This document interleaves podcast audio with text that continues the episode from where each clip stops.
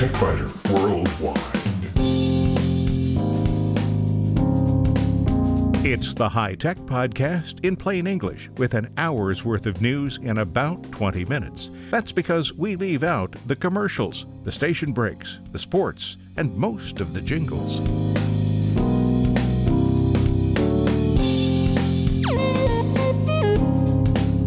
Podcast number 715 for the 16th of October 2020. This week, big data and artificial intelligence offer a lot of promise, but there are also formidable challenges. Unless proved otherwise, perhaps we should consider these technologies dangerous or at least potentially hostile. In short circuits, the Windows 10 October 2020 update is coming. It's available now only to those in the Windows Insider program, but it won't be long until it's pushed out to all users. It is a small update. Support for Office 2010 ended on the 13th of October 2020. If you're thinking this is no big deal, think again. The end of support means the end of security updates and bug fixes. In spare parts, only on the website, sometimes I get the crazy idea that there are scammers who intentionally create email messages with so many errors that no sentient human would fall for them. Why? There is no logical reason. If you use Zoom or any other meeting application that supports background substitution, Tech Republic has some Halloween images you might like. And 20 years ago, security concerns in 2000 were not substantially different from what they are today. The players have changed, but many of the rules remain the same.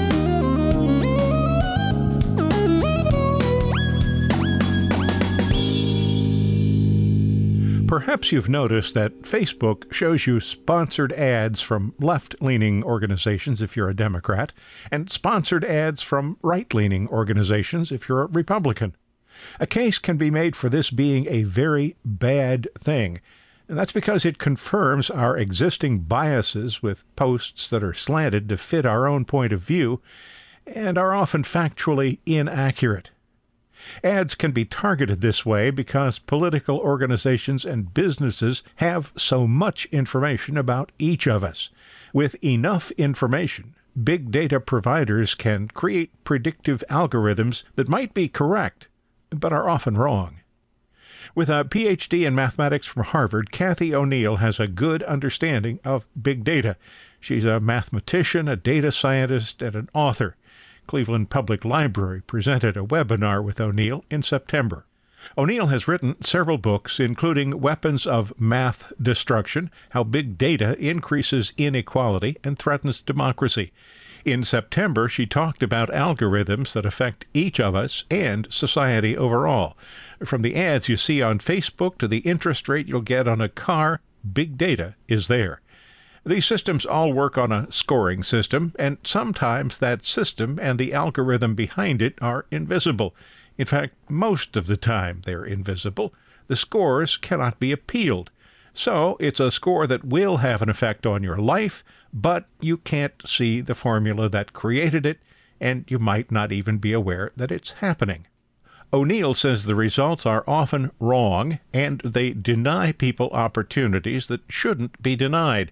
The companies that create the systems are not held accountable for errors, and the errors compound each other to create what she calls feedback loops. These systems exist in bureaucracies that need to make difficult decisions college admissions, human resources departments, insurance companies, banks, in police departments to determine where officers are deployed and in the justice system to determine the length of prison sentences. Currently, health insurance companies cannot refuse insurance for pre existing conditions. That could change, and O'Neil says that insurance companies could even use big data to determine whether you might develop a costly condition in the future. But it's mainly guesswork disguised as intelligent systems. The systems fail, she says, because they simply predict the future based entirely on the past. Political parties are big users of this information because they want to know which candidate people will vote for, and perhaps of more importance, who will donate to the campaign. O'Neil pointed out that whether or not you voted is public record. how you voted is secret, but whether you voted is not. Political campaigns have also become adept at harvesting social media information that people have posted publicly, and many apps that people download and install also capture user data and sell it to businesses and political campaigns. O'Neil offered examples of how big data is used to send tailored ads to specific groups, ads that people outside the target audience will not see. For profit colleges that often have high costs and low graduation rates send ads to people whose income is low, but who would qualify for federal financing. These are ads that more affluent people will never see. She offered another example of tailored ads that are shown to a specific group of people on Facebook, but Facebook users whose profiles didn't fit the target audience didn't see them. Although big data information is currently being misused, it doesn't always have to be that way. O'Neil is hopeful that things will change. She compared big data to automobiles. In the early part of the 20th century, as cars were being developed, people wanted to drive. Early cars had few safety features, but the technology was new and exciting. Automobile related deaths skyrocketed, and eventually people saw the need to make cars safer. In the middle and latter parts of the century, people demanded safety features, better steering systems, disc brakes, seat belts, airbags, crash testing, and more. Highway engineers designed roads that are safer. Big data and artificial intelligence are exciting. The technologies can do a lot of good, but they can also do a lot of harm. And right now, the harm is mostly invisible, O'Neil says. People not getting a loan they should get, or being passed over for a job they're qualified to do. Today, we're just beginning to see the harm these technologies can do. And once we understand the problems, though, we can solve them. According to O'Neil, we just have to do the work. The webinar by the Cleveland Public Library reminded me again how important libraries are, particularly now. Libraries can't currently offer in person meetings with hundreds of people who want to hear an author speak, so they've stepped up to present webinars instead. It's an improvement in some ways. When the Cleveland Public Library offered its webinar with Cathy O'Neil, the topic was one of considerable interest to me. It's unlikely, though, that I would have driven more than 240 miles to and from Cleveland for a one hour program. Offering the event as a webinar made it possible to attend a session that I would have missed even in a world without COVID 19. The Cleveland Public Library's Director of Community Engagement, Aaron Mason, says one of the positive aspects of streaming events is that we reach people who are out of town. Attendees for that event came from as far away as Israel and Italy, both of which are considerably further from Cleveland than is Columbus. As difficult as these times are, it's hard to imagine the situation without libraries. It's also a good reason to belong to more than one library. In Ohio, for example, my membership in the Worthington Public Library also gives me access to more than 5 million resources held by a consortium of 17 Central Ohio library systems. But I am also a member of the Columbus Metropolitan Library, the Cleveland Public Library, and the Cincinnati Public Library. Libraries in some areas have returned to near normal operation, others remain closed or are offering curbside pickup. Libraries that are partially open may offer concierge service, and many libraries make it possible to use their Wi Fi system from the parking lot as they continue to find ways to offer essential services. If you find these podcasts useful, and I hope you do, might you consider a donation?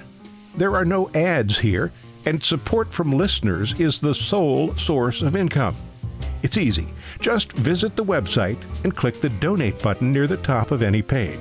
You can make a one time donation or schedule a repeating donation every month. I thank you. And so does the cat.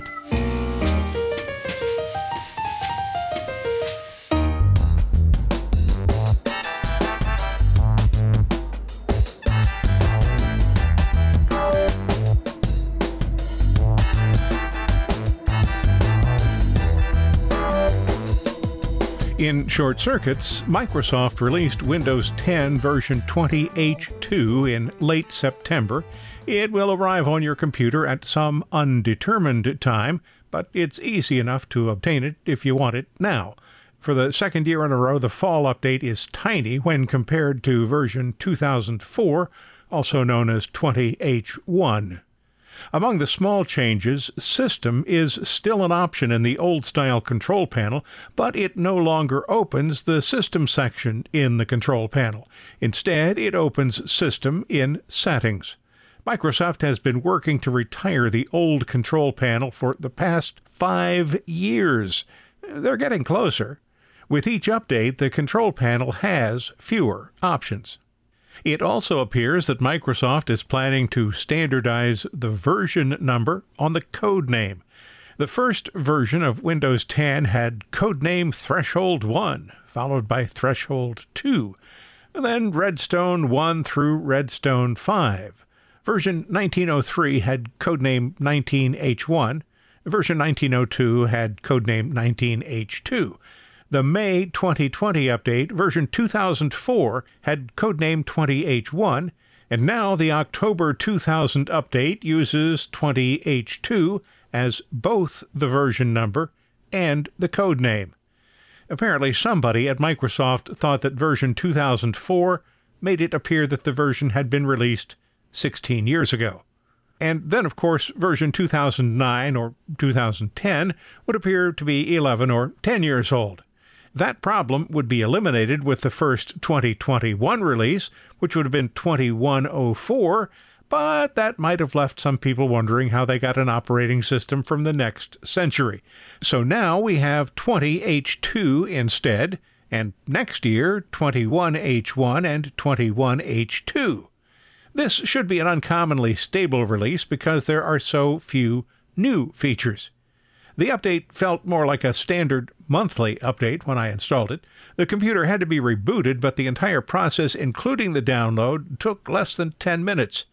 If you're not running version 2004, though, you should expect a somewhat longer update process, perhaps a very long update process.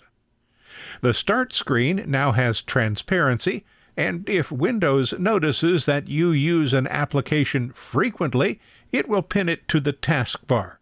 How important these changes will be to you depend on how much you use the start screen and whether you want the operating system to make decisions about what's on the taskbar. The new Chromium based Microsoft Edge browser is built in. The new version has been available since January, and now all new Windows installations will have the Chromium Edge version instead of the old version. So it's probably good to think of the just released new version of Windows as a service pack. If the wait for 20H2 is anything like the wait for 20H1, you might not see the update until a few weeks before next year's first update. Maybe you'd prefer to install the update at a time of your choosing. Well, it's easy. Relatively easy, anyway. Right now, it does require that you sign up for the Windows Insider program, but you can choose the release preview channel instead of the more hazardous beta channel or the risky dev channel. The dev channel is for technical users who want access to builds early in the development cycle. As Microsoft describes it, those in this channel should expect rough edges and low stability. The beta channel is recommended for early adopters, and the builds will have undergone more testing. Still, there is a danger of using pre production builds on a computer that you really depend on. The release preview channel is typically at the release candidate stage, a version that has been extensively tested and sufficiently stable to be generally released. So, this is the one you want if you desire to have the update earlier rather than later. And here's how. Start with the Update and Security tab in Settings. Then select the Windows Insider Program tab, click Link an Account, choose the account to link. The best choice here is your Windows Outlook account, the one that you use to log on to Windows. You do have one of those, don't you? If not, you should. Then click Continue, choose whether you want the dev channel, the beta channel, or the release preview channel, and click Confirm. Then you'll need to reboot the computer and return to settings after you've logged in. Return to the Update and Security panel in Settings, select the Windows Update tab, click Check for Updates, and wait for the process to complete. You may or may not see an option to install the 20H2 update. If it is present and you want it, go ahead and click the installation link. If it's not present, you'll probably find it by selecting View Optional Updates. Computers running the 2004 or 20H1 version should complete the process in just a few minutes. And those running earlier versions will take considerably longer.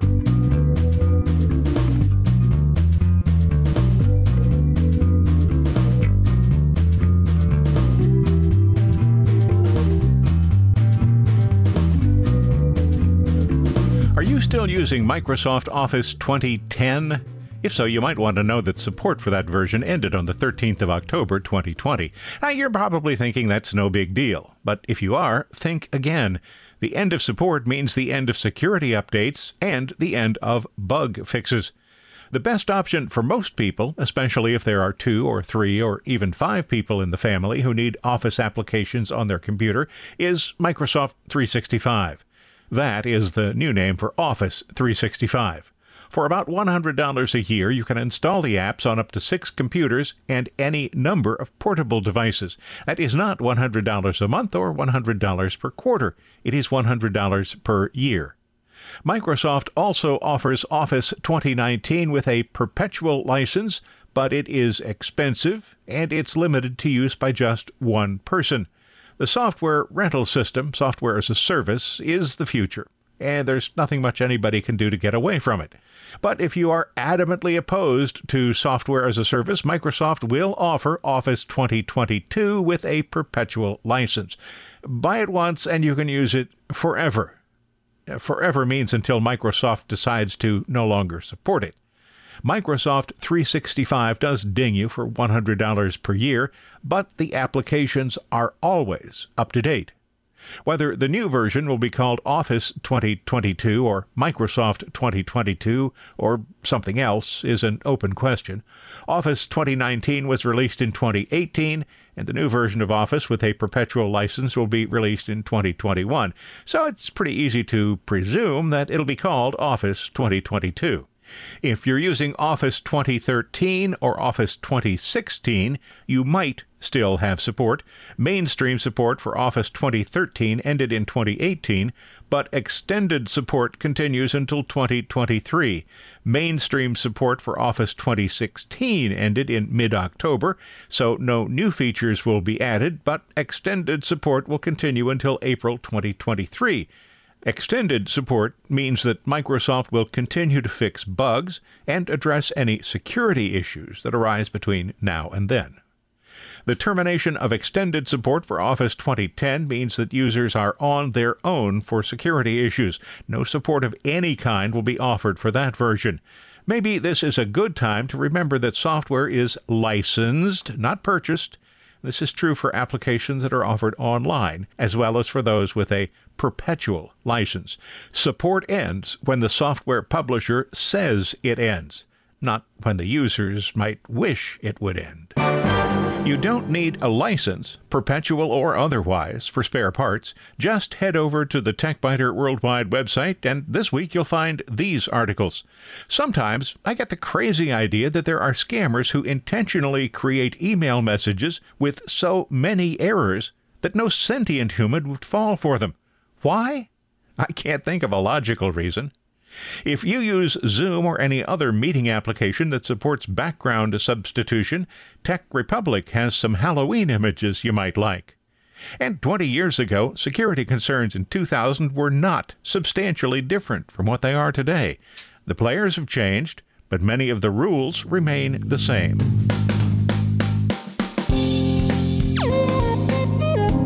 Thanks for listening to TechByter Worldwide the podcast with an hour's worth of technology news in about 20 minutes. I'm Bill Blinn. Be sure to check out the website www.techbyter.com. And if you like, send me an email from there. See you next week.